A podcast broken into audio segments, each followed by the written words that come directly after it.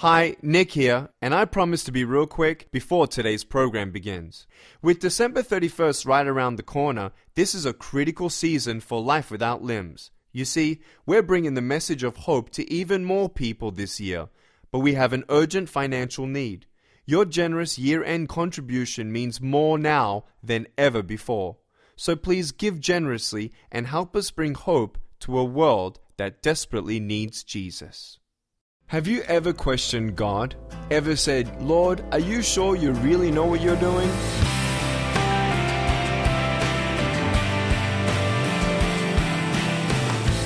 Hi, I'm Nick Vujicic at lifewithoutlimbs.org.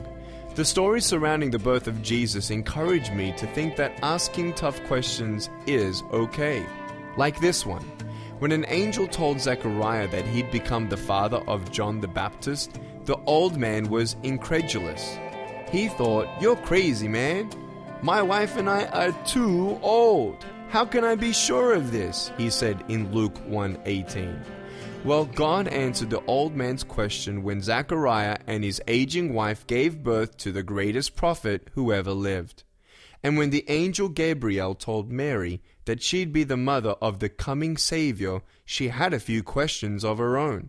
How will this be? Mary asked the angel, since I am a virgin. That's a really good question. God, have you forgotten how babies are made? In response, the Lord performed the miraculous, and a virgin conceived our Savior. People from across the world had questions too. The wise men from the far east came looking for Jesus and asked, Where is the one who has been born King of the Jews? And God answered these men by guiding them to Jesus using a heavenly beacon, a star. So, what questions do you have for God? God's not intimidated or offended by your questions.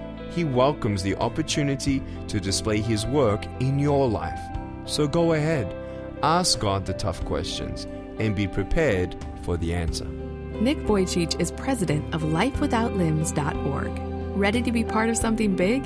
You can follow Nick's ministry by visiting us online at lifewithoutlimbs.org.